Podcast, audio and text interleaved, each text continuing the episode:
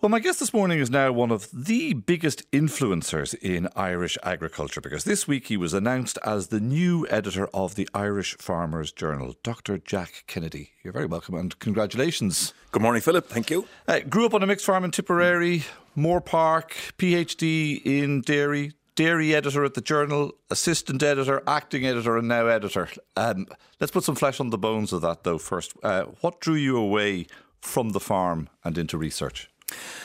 Um, grew up in, in South Tipperary on a mixed farm, cattle, sheep, and tillage, believe it or not, Philip. Um, went from there then to Ag Science and, and UCD and studied there, and then specialised, as you say, in the dairy piece with, with Teagasc. Um, so I, I. Regarded as something of a traitor on the family farm? No, I don't think so, because a lot of my uncles and aunts were involved in, in, in milking and dairy farming, and I suppose that's where I got my love for it. Um, so, look at I, Philip, I, I, I, went through the research piece and, and uh, saw what was there and saw, saw the good work that a lot of researchers were done, but I felt I wanted to see a little bit more outside of that, and hence I suppose moved away from research into the and joined the Farmers Journal in over over 20 years ago now, almost in 2002. What do you think your job is as editor?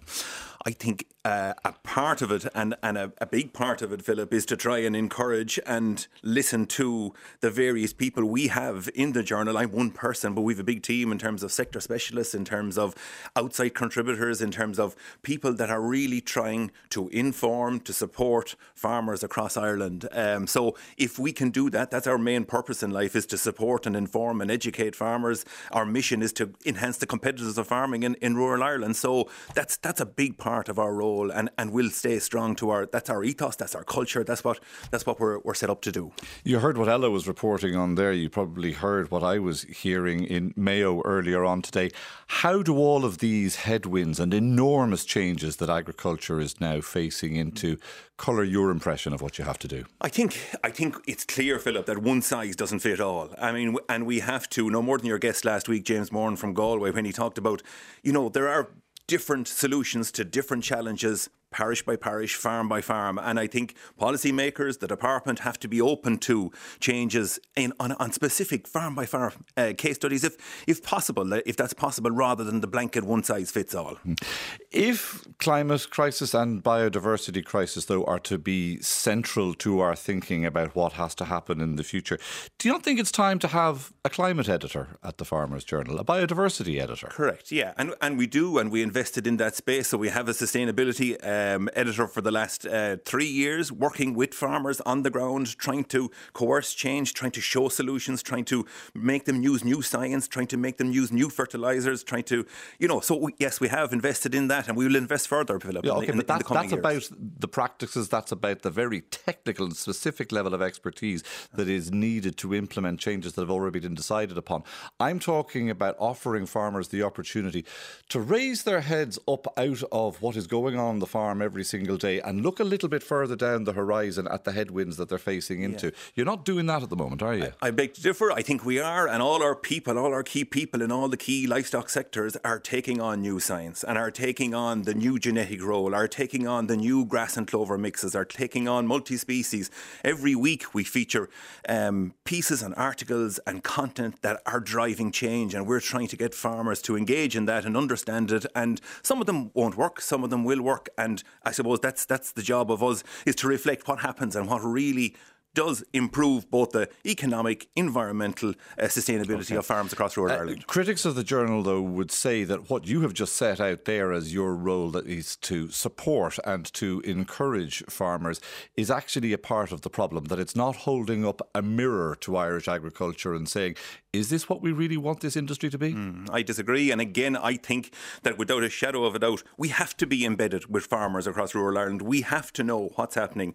We, most of our people that are working in the Farmers Journal are part time farmers are, uh, themselves. So they, they know, they, they understand, and, and they have to try and reflect that. And so all our content in the news pages or across the features have to reflect and really try and uh, change and mirror what's happening across rural Ireland. There is no doubt the level to which you are trusted and respected within the farming community and you know the first place that farmers turn to for their information. The critics though would say that there is perhaps maybe let's just call it a problem of perception for the Farmers Journal being owned by the Agricultural Trust. Tell me as the editor, do you see yourself uh, as being able to report on the people who populate the agricultural trust, very Hmm. influential people within the world of agriculture, or do you see yourself as being ultimately responsible to them? Oh, um, over the last 20 years, uh, Philip, I, I think there isn't one article or one line in, in any article that I've written where I didn't have full uh, confidence that I could say what I wanted. Um, I think the Farmers Journal was set up to for farmers so that they could get an independent voice in terms of what happens around the country. And that was that's the very origins of it. And if it's another role another part of my role is just to maintain that independence so that farmers can get a, a real reflection in terms of what's happening across rural Ireland. Okay, and again, that proximity, that, as you say, being embedded with farmers and living their hopes, dreams, and aspirations, is that perhaps at times a problem as well? When you look back on the way that you uh, covered the lifting of quota, did you expect that we would end up where we are now? Yes, there's record breaking incomes for farmers, uh, but on the other hand, we have a, a water quality crisis that uh, just isn't being tackled, is it? No, I, I, I again, I, I disagree. I think it is being tackled, and I think farmers are working and changing and involved in catchment programs and involved in ASSAP programs and investing on farms. Philip, like I mean, over one billion is invested on farms every year in terms of managing nutrients better, in terms of trying to use nutrients better at farm level. I know, So but, but did the journal really report back. back in the days when quota was being lifted?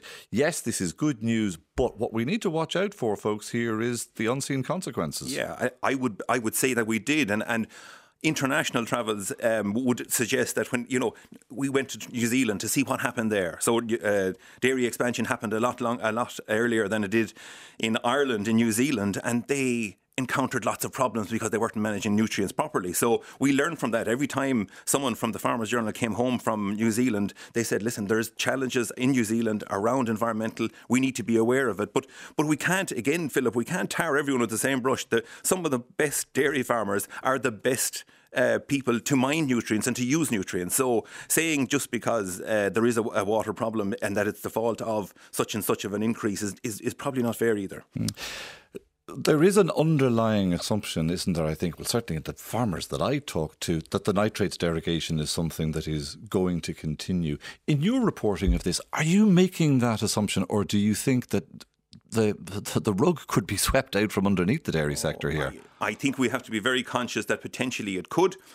Um, I think we have to be very conscious, Philip, that it could be counterproductive if it is, because the grassland system that it is is is, is evolving, I suppose, on, on suckler and dairy farms and sheep farms across Ireland is very much based on managing grass correctly, um, managing grass and clover swards, so that they can, you know, promote and, and, and drive new new new new protein, more efficient protein. So that's that's that's what it's about. So I, I think we can't assume that it's there, and I think farmers have to put their best foot forward in terms of managing nutrients so that they can try and maintain it because we can see now that that's the, that's the challenge ahead. So you take over at a period of phenomenal change, really, don't you? Is is that what you are going to try and reflect in the pages of the journal, or do you still see your role as being to support and advise? Well, I think they're they're, they're both very close, uh, Philip, in terms of their impact. Yes, we will have to reflect what's happening in Mayo, in the Nephin range, where you were earlier on in the report. We have to reflect more and more that because there's 50,000 farmers now that have applied to ACRES, which is a, a, a large scheme, not unlike Nephin in terms of trying to get a results based uh, programme on farm in terms of the environmental benefits. So we have to reflect that. We have to reflect, I suppose, that there's more part time farmers in the industry and, and what they are going to do and how they're going to manage their business and pay their bills and, and uh, al- allow them to send their students to college in Dublin and, and put the bread on the table. Dr. Jack Kennedy, newly appointed editor of the Irish Farmers Journal, thank you very much for joining us this morning. Thanks, Philip.